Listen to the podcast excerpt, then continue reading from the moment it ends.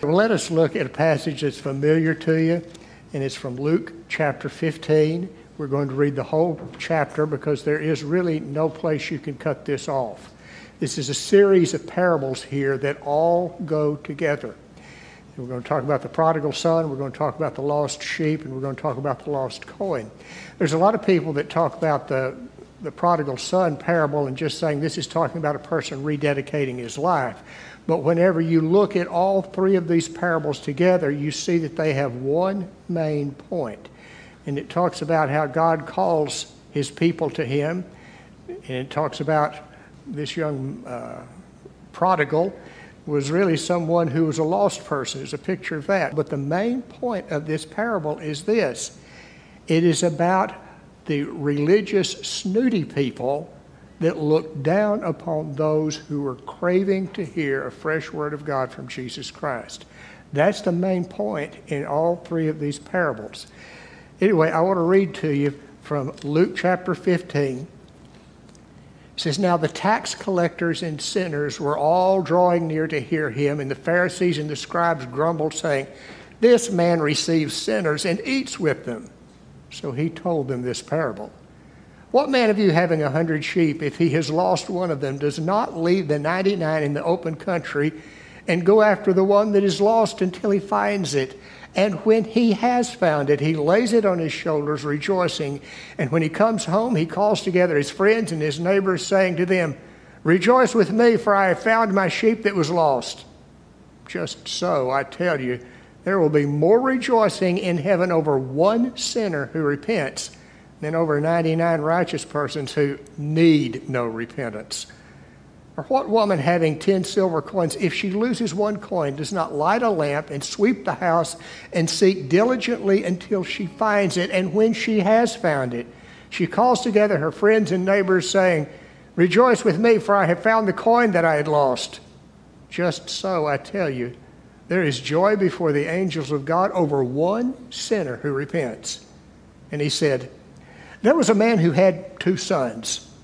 And the younger of them said to his father, Father, give me the share of property that is coming to me. And he divided his property between them. Now, not many days later, the younger son gathered all that he had and took a journey into a far country, and there he squandered his property in reckless living. And when he had spent everything, a severe famine arose in the country, and he began to be in need. So he went and hired himself out to one of the citizens of that country who sent him into his fields to feed pigs. And he was longing to be fed with the pods that the pigs ate, and no one gave him anything. But when he came to himself, he said, How many of my father's hired servants have more than enough to eat, but I perish here with hunger? I will arise and go to my father, and I will say to him, Father, I have sinned against heaven and before you. I'm no longer worthy to be called your son. Treat me as one of your hired servants. And he arose and came to his father, but while he was still a long way off, his father saw him and felt compassion and ran and embraced him and kissed him. And the son said to him, Father, I have sinned against heaven and before you. I'm no longer worthy to be called your son. But the father said to his servants, Bring quickly the best robe and put it on him, and put a ring on his hand and shoes on his feet and bring the fattened calf and kill it, and let us eat and celebrate. For this my son was dead and is alive again. He was lost and is found. And they began to celebrate. Now, his older son was in the field, and as he came and drew near to the house, he heard music and dancing. And he called one of the servants and asked him what these things meant. And he said to him, Your brother has come, and your father has killed the fatted calf because he has received him back safe and sound. But he was angry and refused to go in. His father came out and entreated him, but he answered his father, Look, these many years I have served you, and I never disobeyed your command. Yet you never gave me a young goat that I may celebrate with my friends. But when this son of yours came, who has devoured your property with prostitutes, you killed the fattened calf for him. And he said to him, Son, you're always with me and all that is mine is yours. It was fitting to celebrate and be glad, for this your brother was dead and is alive. He was lost and is found. Well, some of you may remember this story simply because it happened just four years ago, and it happened right here in Rusk County. He was 54 years old at the time. His name was Christopher Terry, but he went by Bubba T. And uh, Bubba T is autistic. He lived with his mother until she died. I don't know who he was living with at the time. But Bubba T was told to take out the garbage one Wednesday night, and for some reason or another, he got all fuzzed up about that, and he took off and he disappeared, and the search was on. Not only law enforcement, but also local citizens were looking for Bubba T because everybody in Kilgore, it seemed, knew Bubba T because if you wanted to look for him during football season on a Friday night, he would be watching the Kilgore Bulldogs play. That was his great love. But they searched for him all Wednesday night and they couldn't find him. They searched for him all day long Thursday and they still couldn't find him. And then Friday morning, the search began again. But there was, I think it was a sheriff's deputy that was out in the parking lot of the Pirtle Methodist Church, and here comes Bubba T. And he was crying and he was afraid. He was afraid because he thought he was in trouble. He was scared. He said he knew he was going to have to go to jail now. But they hugged him and they said, No, you've got to get ready to go to the football game tonight. So nobody's going to put you in jail. And that night, he showed up at the football game. And, you know, on any other Friday night football game, there would be people come up and say, hey, Bubba T, or they'd pat him on the rump, or pat him on the back, or shake his hand, or something like this. But it wasn't so on that Friday night because he had never had a standing ovation, people cheering before. Why? Well, he was lost and he was found and it was the best news that some people had heard in a long time. We're going to talk about a fellow that got lost, and then he got found, and that's good.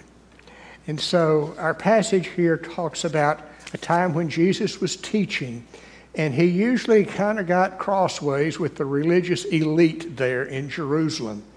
You know, they said, you know, this man goes and said he, he eats with sinners and, and, he has he spends time with sinners is what they would say and they didn't like that. You see to them a sinner didn't have to be a thief or a robber or a killer or anything like that. A sinner could just be someone whose job made him ritually unclean. In other words if you had a job tanning hides you were going to be unclean. It was going to be a long time before you could ever get cleaned up again I mean, if you went to the wrong place or if you decided to, instead of uh, having a piece of a leg of lamb to eat, you decided to have pork chops, that made you unclean because you just ate from an unclean animal. And so all of these things made you unclean. And these people were really concerned about that, and they really believed that by pointing out the fact that Jesus received sinners, these so called sinners, and ate with them, that he was a fake and a fraud as far as teaching God's word to them. These so called sinners were flocking to hear what Jesus said. Oddly enough, these religious professionals were not having much of a crowd because he, they, he was not feeding them anything. Anyway, whenever they made that accusation to Jesus, Jesus said, Well, let's put it this way. He said, What man of you that is here, if he has a hundred sheep, which would have been a, a normal size herd of sheep for a person back then, if he has a hundred of them and he gets ready to pin them up for the night, and he counts them off and comes up with 99. What is he going to do? Well, the natural thing that he's going to do is he's going to leave these 99 behind and he's going to go looking until he finds that one sheep that strayed off. And when he finds it, he's going to grab it and he's going to put it on his shoulders and he's going to carry it back. And whenever he gets back to civilization, he's going to call on his friends and say, Guys, I found it. I found the sheep that was lost. It's time for us to celebrate. Or he said, What woman, if she has 10 silver coins, and these silver coins would have been kind of like a coin that would have been worth about like a day's pay, and that could have been her entire her life savings. And she counts them up one day and finds out she has only nine and not ten. He said, What's she going to do? She's going to get to work. She's going to light a candle or she's going to light a lamp. She's going to get out a broom and she's going to start sweeping the house and get all the breadcrumbs off the floor or whatever else she can find. And she's going to look until she finds that one glint of silver and she's going to pick it up and she's going to tell all of her neighbors. She said, I found the coin that I've been looking for. It's time to celebrate. Y'all come over later today and we're going to have coffee and a pound cake or something like that.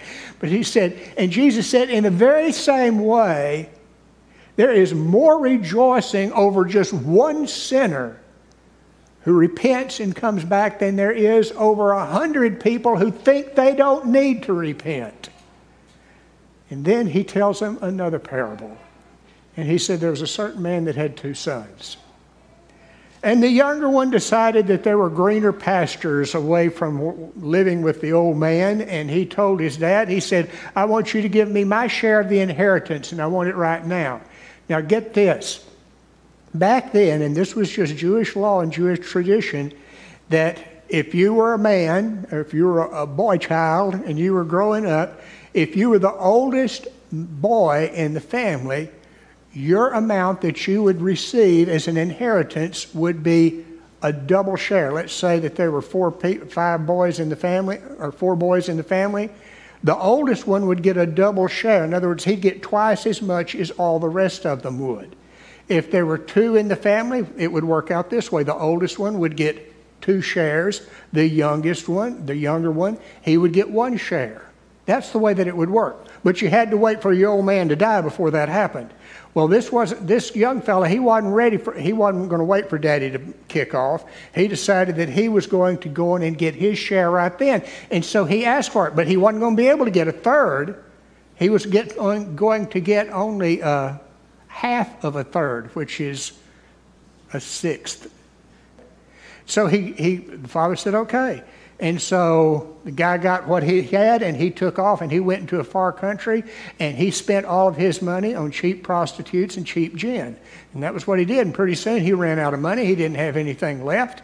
And then he decided, I got to do something to make a living. And he got a job feeding hogs, which was a really degrading thing for a Jewish young man to have to do. Whenever there was a famine that hit the land, he didn't have much to eat. Naturally, he probably wasn't making much feeding hogs, and he was so hungry that he could have eaten the junk that he was feeding to the hogs, and nobody would give him anything. And he got to thinking, you know, what am I doing here? You know, I'm, I'm wasting my time. I'm letting my life run away. He said, and by the way, how many, how many servants does my dad have working for him? And they have all they want to eat and then some. He had this bright idea. I'll go back home and I will apply to be hired out by my old dad, and maybe he will give me a job. That's all I ask for. And he goes back, and the father saw him from ways off, and he ran to him. And he threw his arms around him and began kissing him. And the young man said, Father, I've sinned against heaven and I've sinned against you. And he was going to say, Make me as one of your servants. But the father cut him off before he got to that. And the father started barking out orders to the servants. He said, Quick, somebody get the best robe and put it on this. I want this fellow to look like my son. And put some shoes on his feet. I don't want him to look like a slave. And put a ring on his finger. I want him to look like he has some authority around here. And by the way, that calf that we were fattening up for the 4th of July picnic, go on and kill it right now. We are going to barbecue and we are going to celebrate. And then they started their celebration and they were singing and they were dancing and they were eating barbecue, I guess. And the older brother starts coming back from the fields and he hears the noise going on.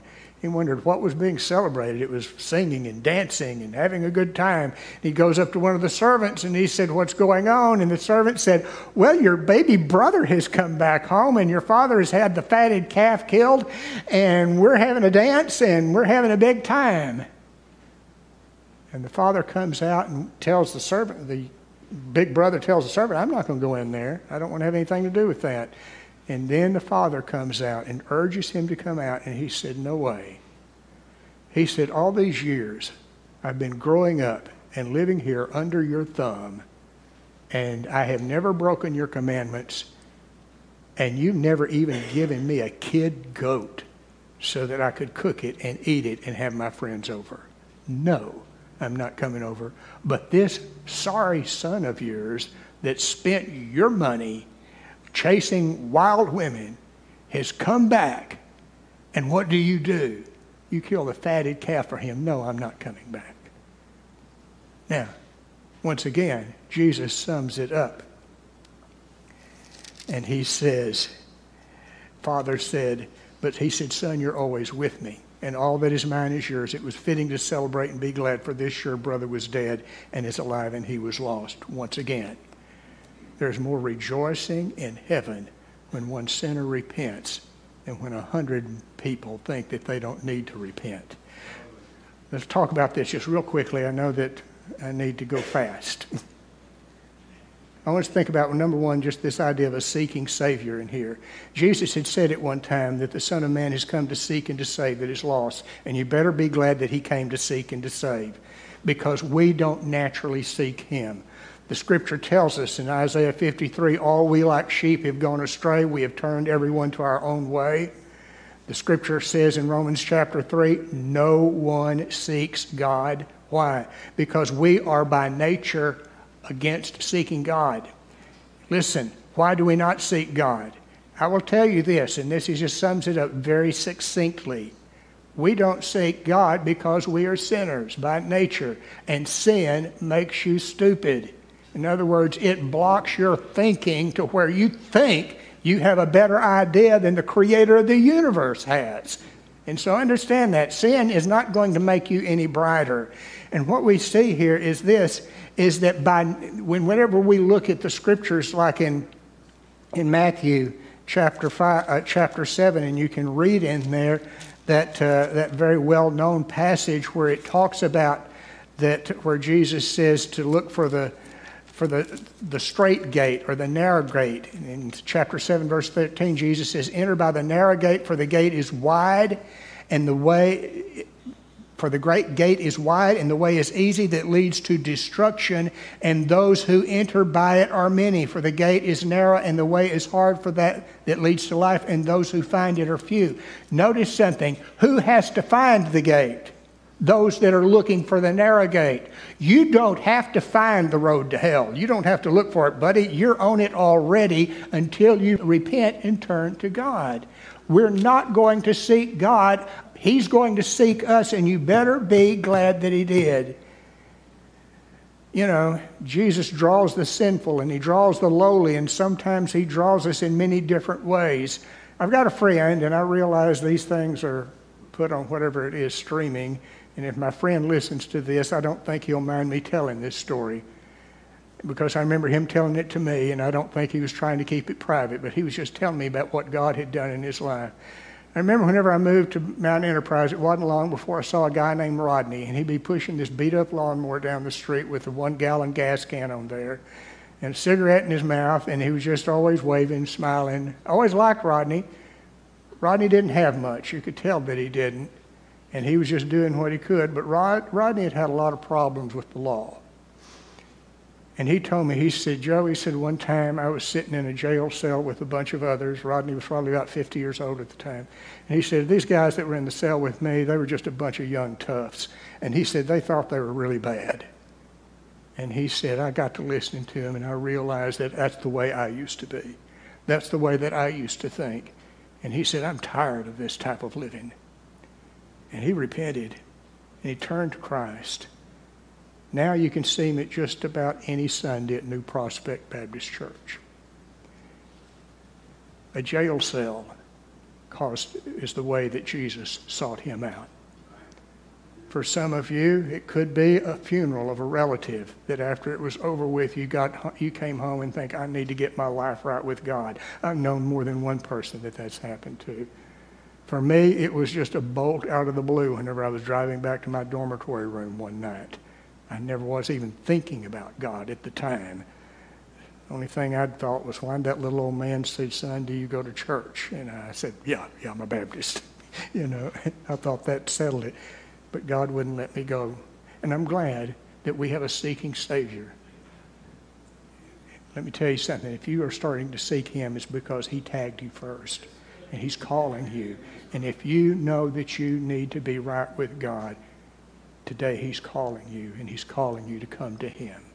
There's another thing we see in here is about a celestial celebration. I like this where Jesus said that there is rejoicing in heaven over one sinner that repents.